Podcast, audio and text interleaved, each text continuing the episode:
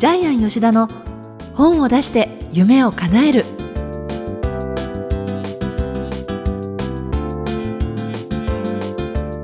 小林まどかです。ジャイアン吉田の本を出して夢を叶える。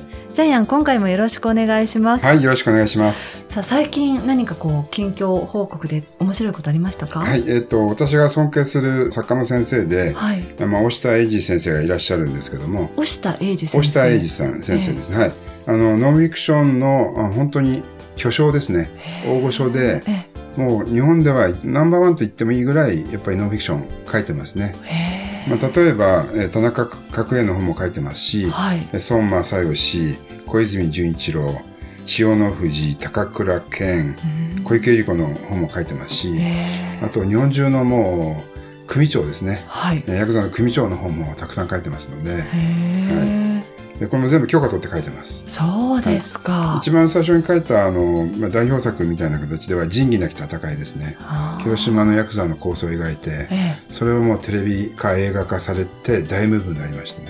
え、へえその方とジャイアンはもうお知りあの、はい知り合いで何年か前からもうずっと、えー親しくさせていただいてるんですけども、えまあ押田英二さんがあのよく飲んでる分断バーが銀座にあるんですけども、分断バーっていうのがあるんですか、はい、でそこで、まあ、例えば徳間書店の会長さんとえ知り合ったりですね、ええ。えーいろいろな出版社の、まあ、社長さん会長さんが来ている場所があるんですけども、はい。そこでまあ行くと、まあ、行くたびに押田英二さんがいろんな方をですね紹介していただけるんですけども。はい。で、まあ、去年の12月の誕生会もやっていただいたんですけども今回は押田先生の誕生会ということでちょっと行ってきたんですけども。そうですか、はい。おいくつになられたもうんでしょう還暦はとっくに過ぎてますね。へはい。息子さんの龍之介さんとも、まあ、親しくお付き合いさせていただいてるんですけども、ええあの押田先生あの芥川龍之介が大好きではい。息子に龍之介っていう名前をつけたそこから取って。は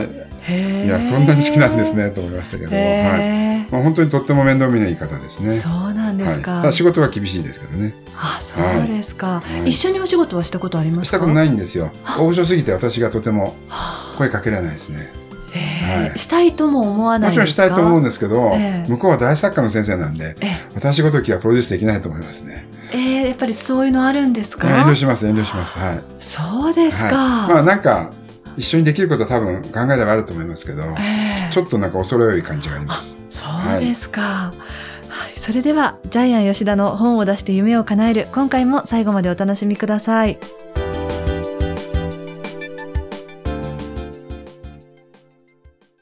このコーナーではジャイアンが出版プロデュースをした本も含めて世の中の読者の皆さんに読んでいただきたいいい本をご紹介しているんですが今回の一冊は何でしょうか？はい、えー、百田直樹先生の夢を売る男、はい、えー、幻冬者さんから出てますね。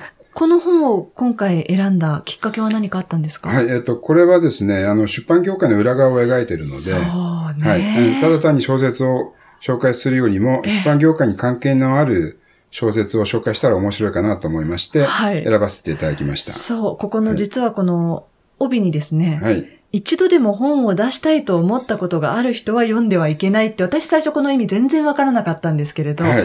要はその出版業界の裏側の話ですそうから、ですね。全くブラックな裏側の話を、ですよえね。ーどんどんどこまでもどこまでも書いてます。そう、だからね、ええジャイアンむしろ、この本、ここで紹介しちゃうんだって、私その驚きもあったんですよあ、ねう。ちはあのブラックじゃないんで大丈夫です。はい。でも多分この、やっぱりラジオ放送を聞いて、ええドキッとする方はいっぱいいると思いますね。ああ、やっぱちょっとはい、そうですか。詐欺まがいの自費出版っていうのが今、過去最大に横行してますので、実際そうなんですか？ありますね。あの、だから分かりやすく言うと、自費出版するには、著者の方がいくら払えば OK ですよっていう、その額が実際よりもはるかに上だったり。そうですね。あの、まあ、1000万いただいてるところもありますし、ええこの本ではだいたい200万ぐらいですね。でしたよね。はい。ちょっと人物を紹介しますけど、これ3人ぐらいしかこの本出てこないんですけども、はいメインは3人なんですけども、えー、牛川原漢字、えー中年ですよね。で、第1行目がこうなんですよね。牛川原漢字が椅子にもたれて鼻くそをほじくっていると、デスクの上の電話が鳴った。これ第1行目ですよね。そして最後の文章がこれなんですけども、えーしかし牛川原は、えーそれ、封筒ですね。封筒を手に、手で押し返すと鼻くそをほじくりながら言った。これが最後の言葉なんですけども、はい。本当汚いというかですね、本当にガサツな男として描かれてるんですけども、これが G 出版の会社の編集部長なんですよね。うんで、これが本当に言葉巧みに人を騙しながら自費出版を進めていくんですけども、でもこの文章がすごくテンポがいいんですよね。テンポがいい。はいすごい。もう、本当に最初の章から、はい。テンポが良すぎて、また、牛河原は一。見、なんかこう、本を自費出版したい人を、どんどん言葉巧みに、まあ営業マンで言ったら最高の男ですよね。最高の営業マンですよね。相手の心の弱いとこをクッと掴んで、で、そこをこうしたらば持ち上げれば相手は喜ぶとか、いろんな手法で相手に自費出版させるお金をこう、もうどんどんね、出させようとするんですけれど、はいあまりにもね、いろんなケース出てくるじゃないですか。はい主婦だったり、はいそれからちょっとこう、学歴のあるおじさまだったりとか、そうですね。弁護士のおじさんとかね。ええはい。まあ、牛柄が、まあ、本人は騙してるわけじゃないんです。夢を売ってるだけなんですけどね。そうそうそうそう需要と供給で夢を売ってるだけなんですけども、ええただ、ほとんど詐欺まがいなんですよね。詐欺まがいで、ね。はい。で、例えばもう、一冊も本を書いてないフリーターに、お金今いくらあるんだって、いや、留学費を貯めてます。そしたら、君はすごい才能があるから本を書いた方がいいよって言って、200万円巻き上げたり、あるいは、あの、えー学歴の高い奥さんがね、周りは全部高卒で自分だけ浮いてるんですよね。えーママ友の中で浮いてて、ね。ママ友の中で浮いててまあみんなバカだなって思ってる、ちょっとプライドの高い人なんですよ、ね。で、そのママさんは周りの奥さんはすごく見下してるんですよね。で、それがやっぱり本を書いて、みんなから尊敬されたいと思ったりとかですね。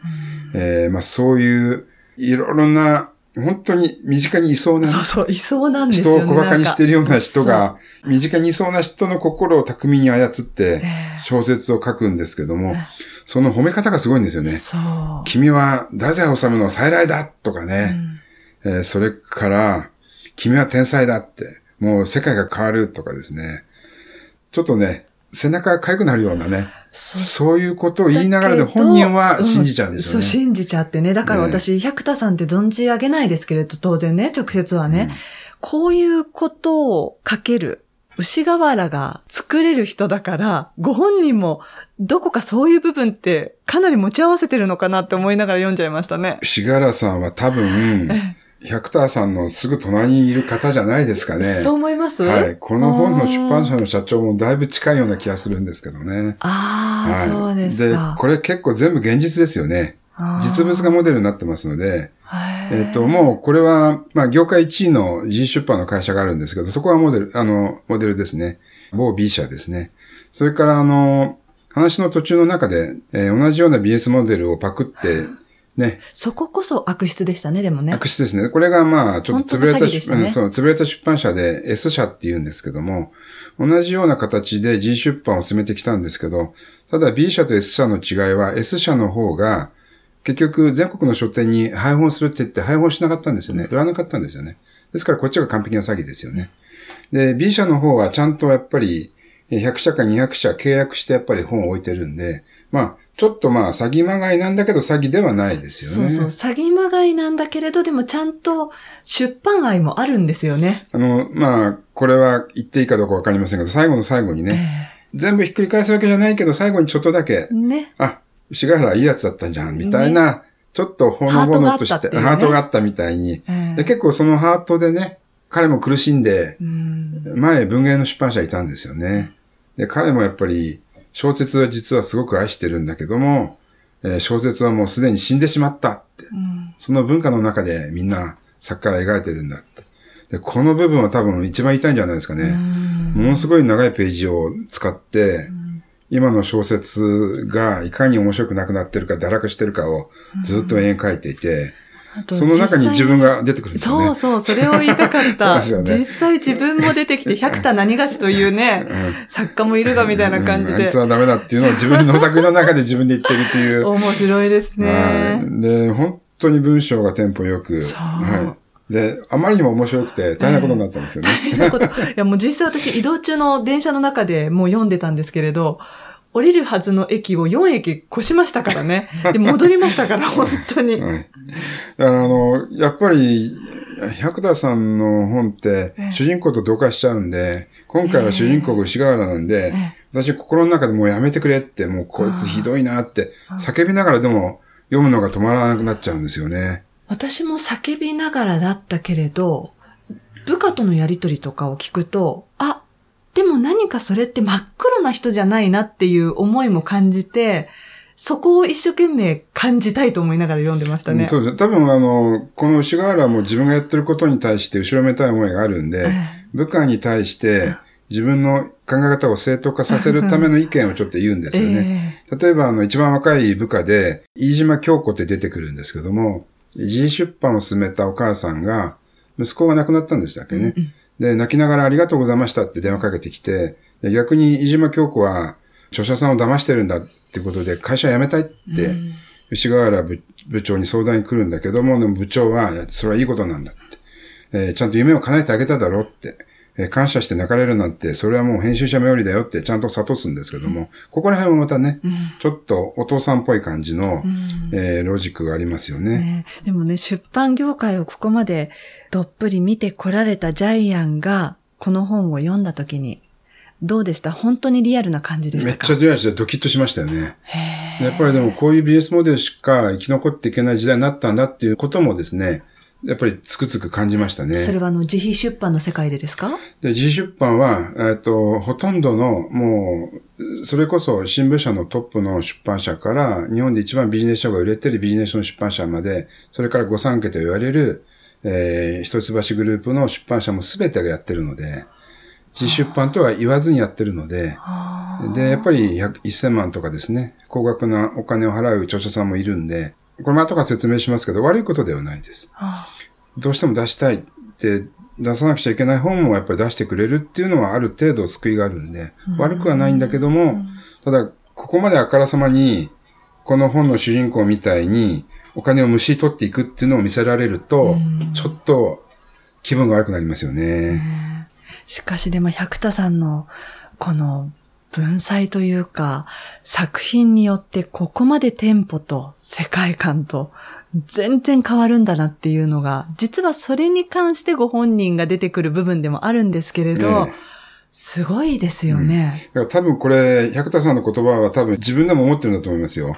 小説の世界に入ってくるのは一番才能のないやつだとか、あの、小説や詩は文芸出版社のガンだとかね、絶対売れないものを出してるってガンだって。でも文芸出版社は出し続けなくちゃならない。赤字を垂れ流し続けなくちゃならないみたいな、そういう文芸出版社の裏側まで書いてあるんで、ほんと、いやー、こういう時代なんだっていうことでですね、夢が感じられなかったですね、これね。うん私はちょっとドーンと落ち込みましたけど、でも、この本とは違う本を作りたいっていうのが新たに思いましたけどね。あ改めてこの本を読んで改めて、ジャイアン自身が、はいたくさんの人に喜んでもらって幸せにするのを使わなきゃいけないんだ。で自分はそういう自出版の世界とは違うところにいるんで、まあポジション的にはいいなと思いましたけども、えー、もう本当いろいろ考えさせられるような話でしたね。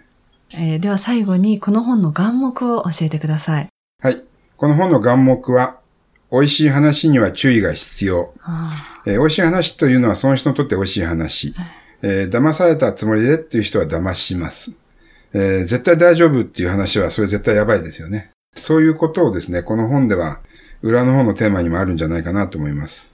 ちなみにですね、私の知り合いの方が、はい。金を買いにですね、1キロ買いにですね、えー1億円ぐらい持って香港に行ったんですけども。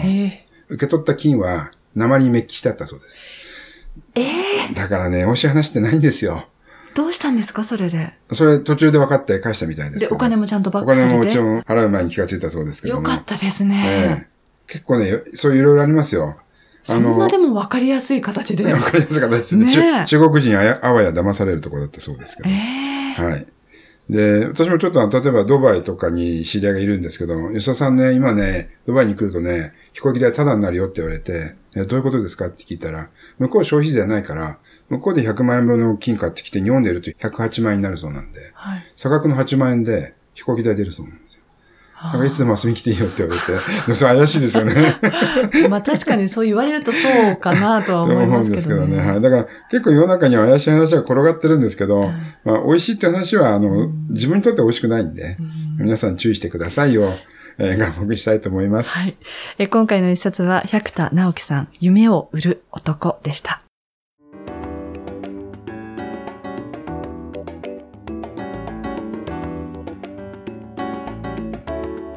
続いては本を出したい人の教科書のコーナーです。このコーナーは本を出すプロセスで出てくる問題を1テーマ絞ってジャイアンに伝えていただきます。今回のテーマ何でしょうか？はい、えー、自費出版でしか出せない本もある。で、ジャイアンずっとあの別に自費出版を否定してるわけではありません。はい、まあ95%それは良くないよとは言ってますけども、やっぱりあと残りの5%っていうのは、やっぱり自費出版しか出せない本もあるっていうふうに思ってます。例えば、あの、戦争ものっていうのは、日本の歴史として残しておかなければならないですよね。戦争体験記とかね。はい、あと、捕虜になった不良記とかですね。あるいは闘病記もそうですよね。自分がどんなに苦労したか。あるいは、その夢を売る男の中にも出てきますけども、自分の息子が亡くなるまでの悲しみも、えー、お母さんが書くことによって消化できるんだったら、やっぱり自出版しかないと思いますね。うん、でもっと言うと、写真とかね、えー、1000冊しか配らないけど、商業出版はできないけども、自分の会社の社員とお客さんに配る、うん、1000冊だけ作りたいとか、あるいはお葬式で配る本300冊だけ作りたいとか、結婚式でもよくありますよね。結婚式でえー、よく私結婚式出ると漫画の方をもらうことがあるんですけど。漫画ですか？漫画であのその建設会社の社長がストーリー形式で。新郎新婦の出会いとかですか、えー、もう出会いも含めてあの社長が苦労した話を漫画で G 出版で、え。ー、それも1000冊ぐらい作って配ってましたけども、え。ー、あとあるいは家の歴史とかね、はい、あのいろいろ由緒ある家の歴史とか。あるいは私あのジャイアン何でも簡単団大好きなんですけども。ああいうなんか壺を集めてる人って自分のコレクション出したいんですよね。本にしてね、はい、そういう夢を叶えてくれるのは G 出版しかないんで。確かにそうですね、そうすると自費出版も必要なんです。必要ですね、うん、ただあのこのね牛ヶ原みたいにね